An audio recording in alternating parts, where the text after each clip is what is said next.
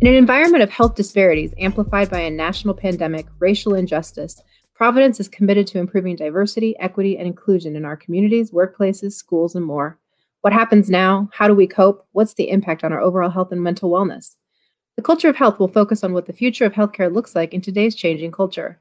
Together, we will discuss how we turn the conversation of culture and healthcare into lasting and meaningful action. Hello, all, and welcome to our broadcast. I'm your host, Kevin McConnick. I'm the Regional Chief Diversity Officer at Covenant Health here in Texas.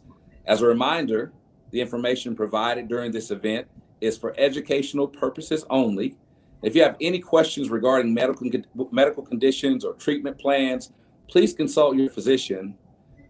Always, always seek the advice of your physician or other qualified health providers with any questions you may have regarding a medical condition. Joining me today is Cynthia Salisbury, the Executive Director of Clinical Excellence and the Chief Quality Officer here at Covenant Health, as well as Dr. Valerie Johnson, who's a clinical psychologist here at Covenant. Welcome, ladies. Thank you. Thank you. So, BIPOC communities often have unique customs and traditions and ideas, things that they they are that are that they do in their families, traditions, uh, and, and things they don't do in their families. And while some of those may be really helpful to um, to uh, uh, mental health and and uh, and just dealing with mental health. Others may present challenges. I know in my own family, many times, you know, mental health is was has, was a taboo subject. We didn't talk about mental health at all. Specifically, you know, uh, you know, if there was this taboo, and and the big thing was, you know what, you give it to God, you pray for it. So that was a really big deal. So today we're going to talk about some of these things and just really explore BIPOC cultural nuances and how they relate to coping with mental wellness and and um, as well as any behavioral healthcare systems, how, how behavioral healthcare systems can support. And so I'd like to really just start um, with um, with asking both of you just to introduce yourselves and just tell us a little bit about what you do here at Covenant Health uh, in, in your roles here. Well, I'll go ahead and start. Um, I'm Dr. Valerie Johnson. I'm a clinical psychologist here at Covenant. Um, I provide psychological and neuropsychological testing here at Covenant, um, and I also do health and behavioral intervention um, for people struggling with um, mental health concerns, kind of around chronic illness or medical conditions, and provide support with coping around that. Very good. Thank you so much for being here with us today. Thanks for having me. We also have Cynthia Salisbury. Go ahead, Cynthia. I'm Cynthia Salisbury. I'm the Chief Quality Officer supporting the Texas New Mexico region. Um, I also serve as the Executive Director of Clinical Excellence. And so within clinical, the Clinical Excellence Division, there's several departments. Um, some of those are quality management, patient safety, risk management, infection prevention, uh, performance improvement, clinical data analytics. Um, so it's a it's a great big team. Very good. Again, welcome to you, and thank you thank for being you. with us this this afternoon. Thank you. I'd like to start just by asking, you know, we talk about a lot of different things, but really this whole idea of integrated behavioral health. And a lot of people may know what that, that is, but some of us don't know what that is. And I'd like to just ask Valerie, what is integrated integrated behavioral health and, and why is it important to healthcare practices? Yeah, so integrative behavioral health has to do with um, essentially it's a teaming approach with healthcare professionals in which a mental health clinician like a psychologist or a psychotherapist will come and be part of the team and help contribute to more of a biopsychosocial approach kind of a holistic approach of understanding the patient and their concerns. Um, this has really been really helpful and research has shown that it's actually helped with decreasing depression you know for patients. You know it's reduced costs for the healthcare system and for patients because patients are able to, um, it, you know, address barriers to treatment, um, and it's also improved quality of care. Oh, it's really great. Thank you for that definition for us. I think that's really helpful. That's this, I guess that's hence the reason why we call it integrated, right? So this this approach, that's a team approach. Um, so let me ask you this: knowing that that cultures are different and and and where we come from and just our environment, those are all different. Does mental do mental health caregivers present their care in different ways um, depending on their cultural upbringing? You know, you have a, a doctor or a physician or a psychologist, does it does it does it does it come across differently uh, because of the way they're raised culturally? So I would say that culture is deeply connected to language. And what we do with psychology and mental health, um, we do what you call talk therapy or psychotherapy. And so essentially, the work that we're doing with people, the healing work that we're doing, is based in language, right? Which is so shaped by culture. Um, so, yes, I do think that a mental health clinician's background does um, cultural background does impact the way that they present their care.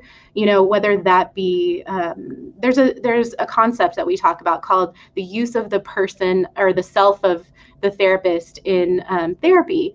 And so, essentially, what that has to do with um, is the way that we use the things that we bring um, ourselves into the room um, to help facilitate that healing process. And so that can mean, um, you know, if we are meeting with someone with a similar cultural background, um, you know, our background can be a point of connection for people um, but we have to be really careful, and we're trained to be careful and aware of the fact that even with people that have similar cultural backgrounds as us, there um, there are a lot of differences, right? You know, based on our socioeconomic status, or you know, you know, a lot of other things you know our gender identity you know there's a lot of what we call intersectionality that happens um, you know with some of these other things that can create differences as well. So we have to be really careful about that.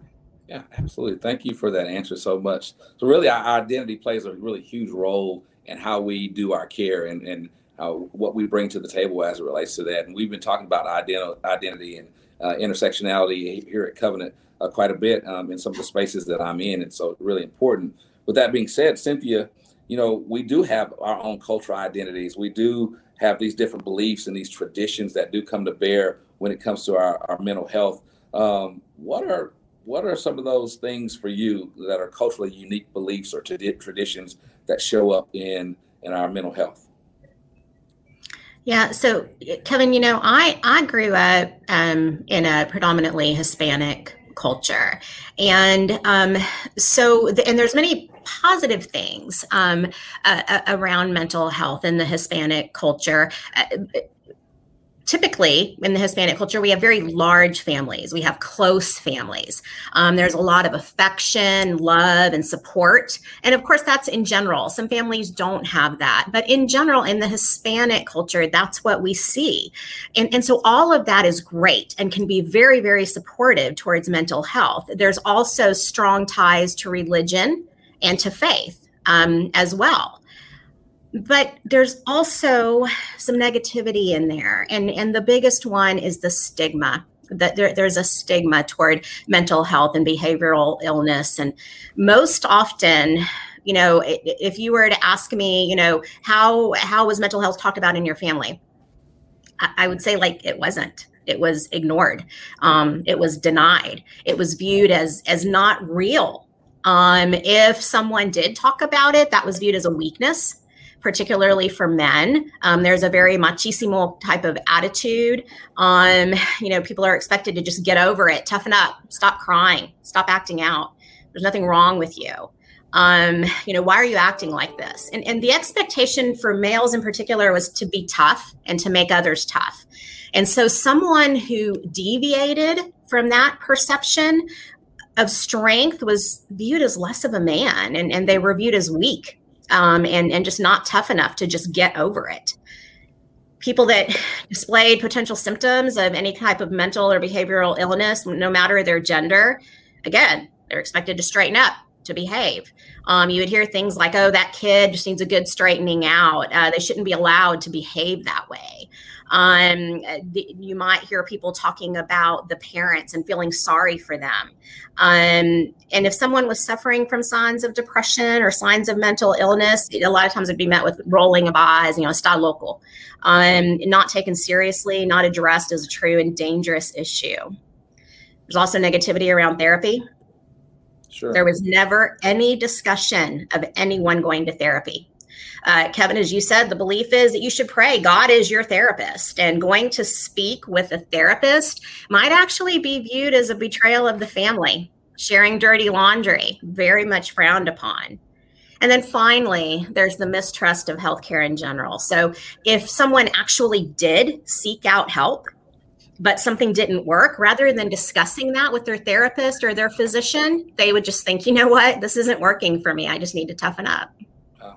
That that is that's just phenomenal insight, uh, Cynthia. I, I, do appreciate that, and it it resonates with me a great deal when you think about uh, as as a male growing up that that we were told that it was soft and it was it, you didn't you didn't you didn't air that was almost like airing the family business of what was going on in the family, and so uh, or that hey you just need to toughen up.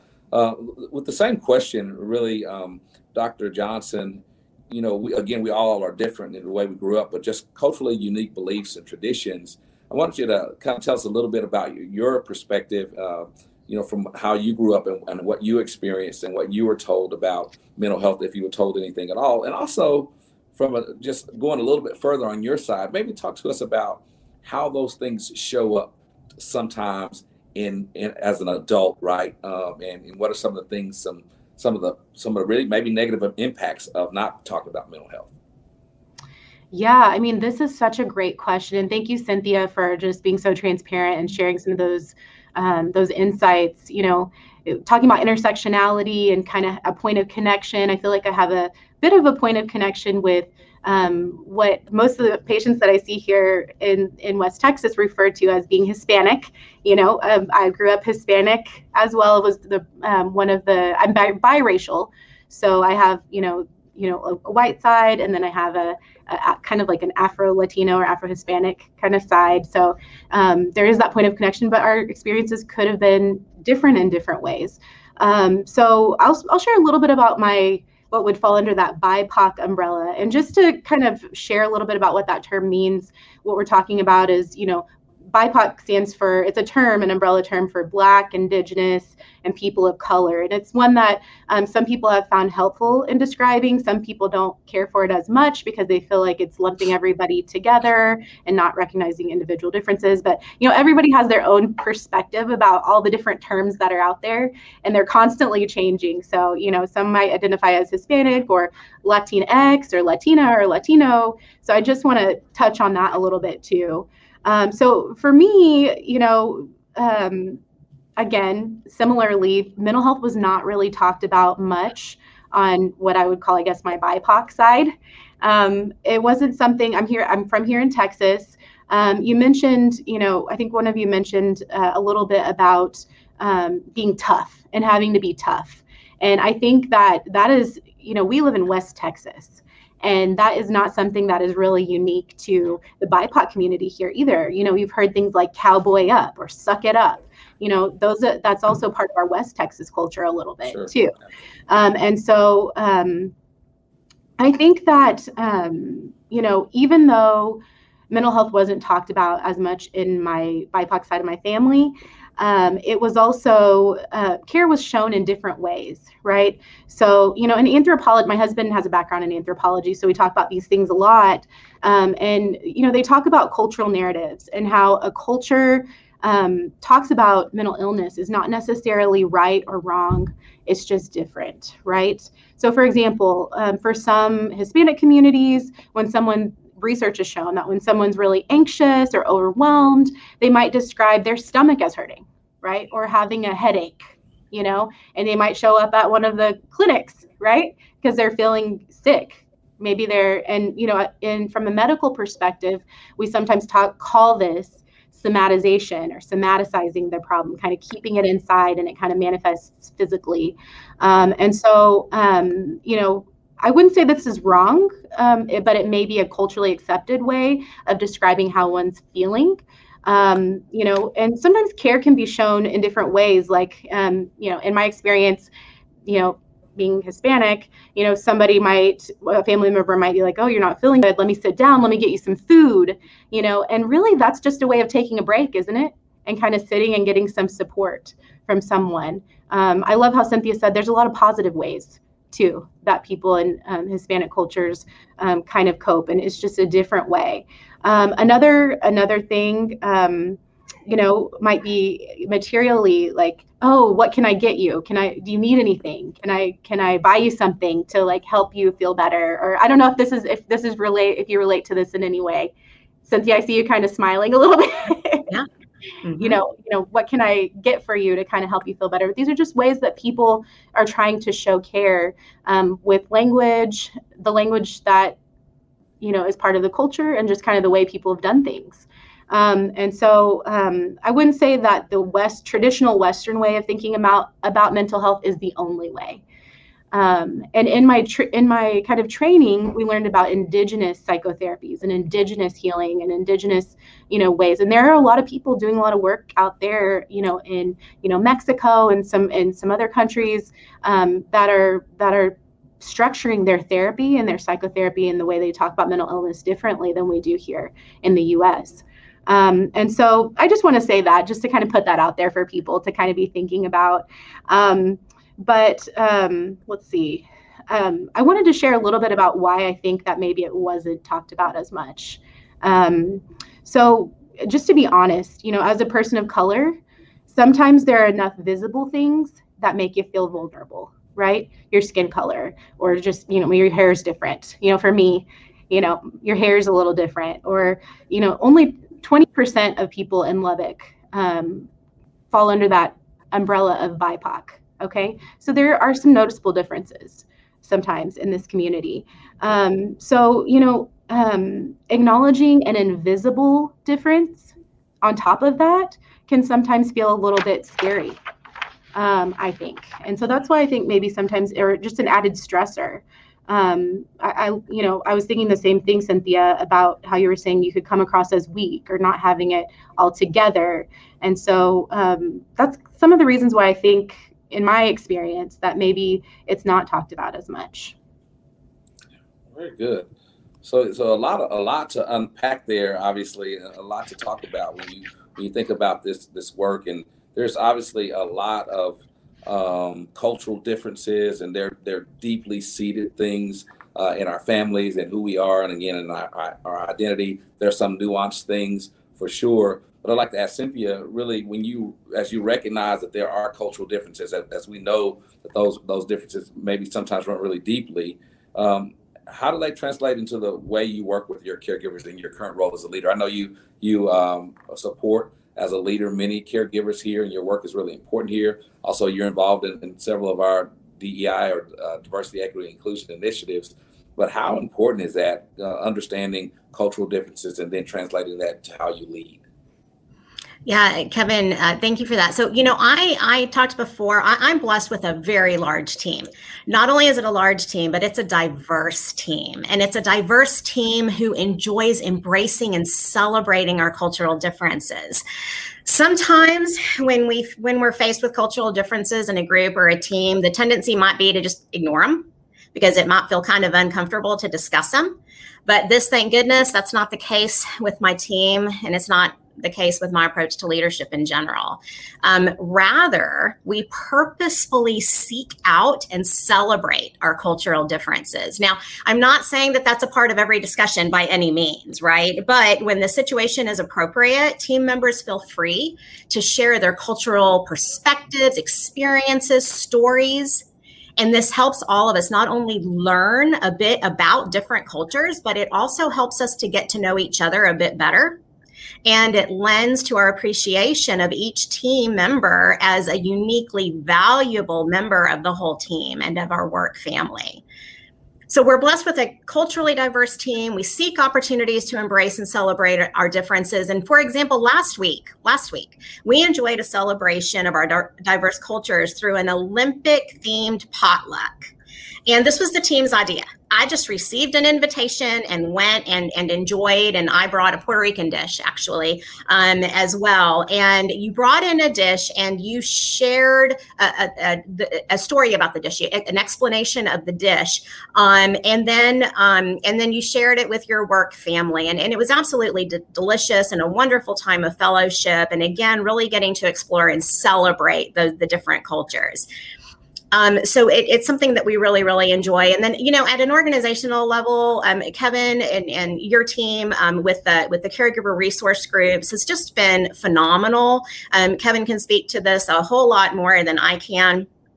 but you know these are a fantastic way for caregivers to connect with others of similar backgrounds and experiences and through the work of the crg teams we're able to to offer support camaraderie to our caregivers and this um, we allow them to share traditions provide cultural education and insight to others and as well we have a fantastic mechanism to support meaningful input to leadership on how to improve our support and engagement of diversity. Absolutely. Uh, it's, it's, some wonderful work. It's why I love it so much. Uh, I think there is a lot that we can do and a lot we can uh, kind of get from having our caregiver resource groups very active and engaged. And I think this this is some of the work that allows us uh, to get there. I mean, when you have a community of folks, when when traditionally maybe in their families and how they were brought up, they didn't talk about mental health, but maybe that's one of the things we can say like we've heard so many times, the hashtag now is "It's all right, not it's okay not to be okay." Uh, we've seen that specifically in sports lately with uh, Naomi Osaka and Simone Biles and, and the pressure that they have. And so, absolutely, I think these groups are critical to that.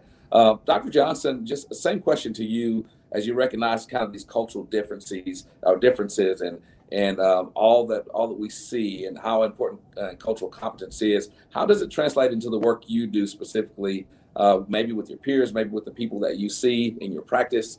Uh, maybe I don't, I don't know that you I don't know if you have people that report to you, but how does that how does that show up for you?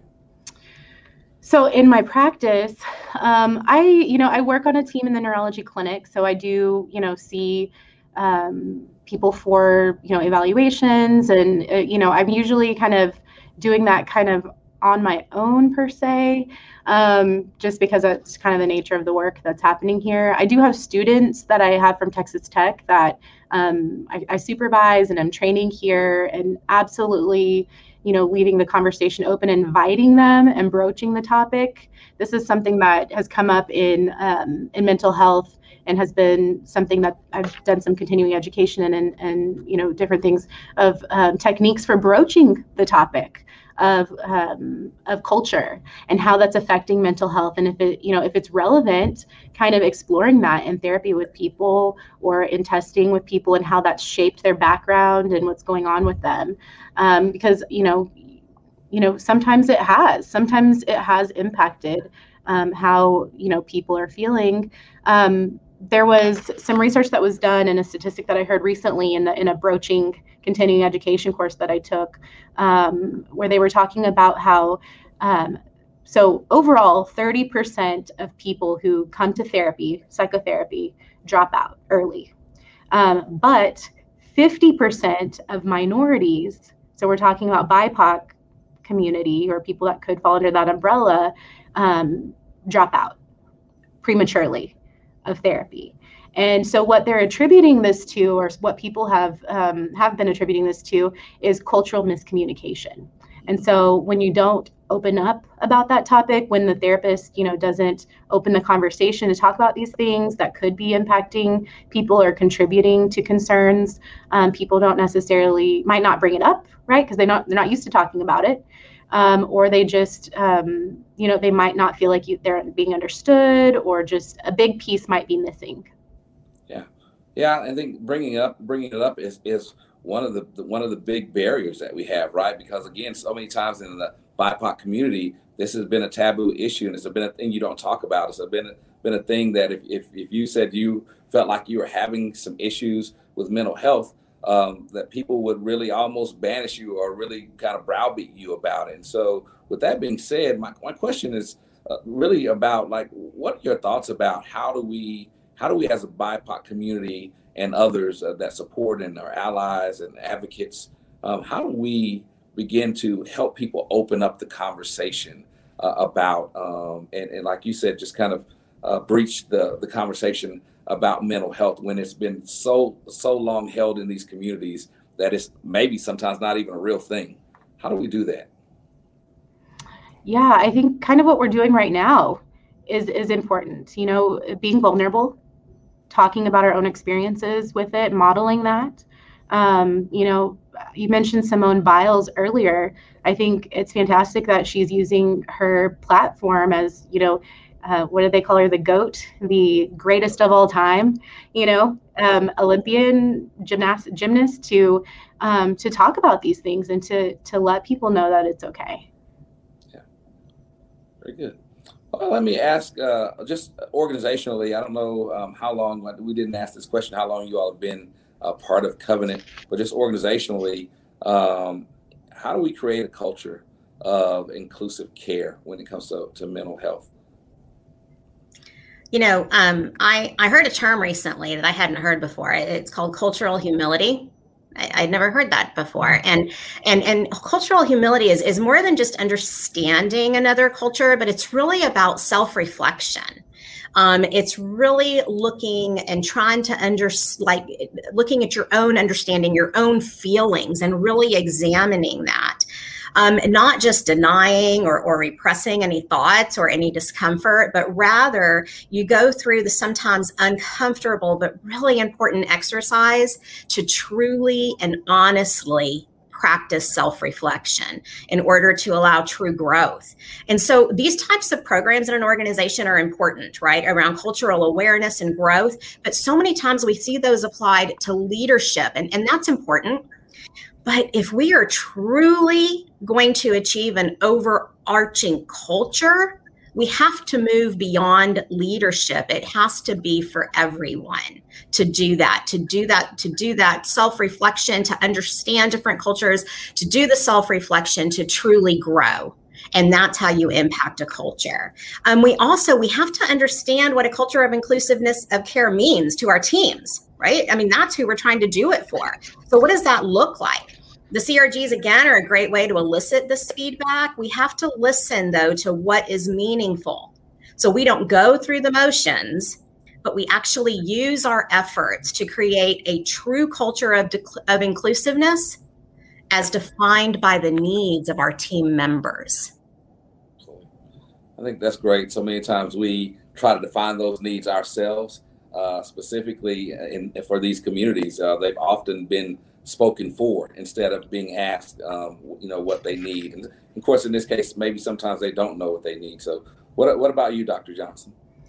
Yeah, I'm so glad you mentioned that about cultural humility, Cynthia. So, and how it involves self awareness and that involves you know being aware of your own biases and your own power and positionality regardless of the background that you come from i mean even you know those of us from the bipoc community those being aware of some of those things and um, and, you know as staff here at covenant um, as it relates to us but even also as you know clinicians providers you know being aware of these things and i think um, cultural mu- miscommunication is something that really comes to mind for me as as something that can be an issue. I think um, teaching people how to talk about this, demonstrating how to talk about it, you know, giving people language for making meaning and making sense of of um, cultural differences and how to approach people from similar and different backgrounds in a sensitive way. Um, I think it's helpful kind of across the care continuum. You know, what what from, you know, whether you're answering phones to whether you're hands-on doing surgery here at Covenant, you know, it's it's really important to um, have those the skills and then and you know some kind some level of cultural competency in terms of how to communicate with people around around you know concerns related to culture and even race and ethnicity and all of it Yeah, absolutely. Wonderful insights to uh, to the questions. Um, I'd like to just kind of just kind of ask really about just you specifically. Uh, if you could share just one way that others could connect their heritage and their mental health, um, what would that be? Because that's so important when you think about who we are. Again, going back to our identity, going back to understanding culturally who you are and, and your experiences, um, and connecting that to how we see mental health how we how we kind of uh, view it, how how we live into it, understanding what it is. What is what's that one thing you would share um, if you could share that, Dr. Johnson? Oh, for me, okay, thanks. Um, so I think one of the the um, one of the biggest resources that comes from culture is coping resources. So when you think about culture and the art that comes from culture and the poetry that can come and the dance and all of these different forms of art and um, even even social resources like whether it's a church community or a, another community of faith, um, you know, and that social wellness that comes from that. All of these ways are ways um, that people can cope and and um, promote mental wellness.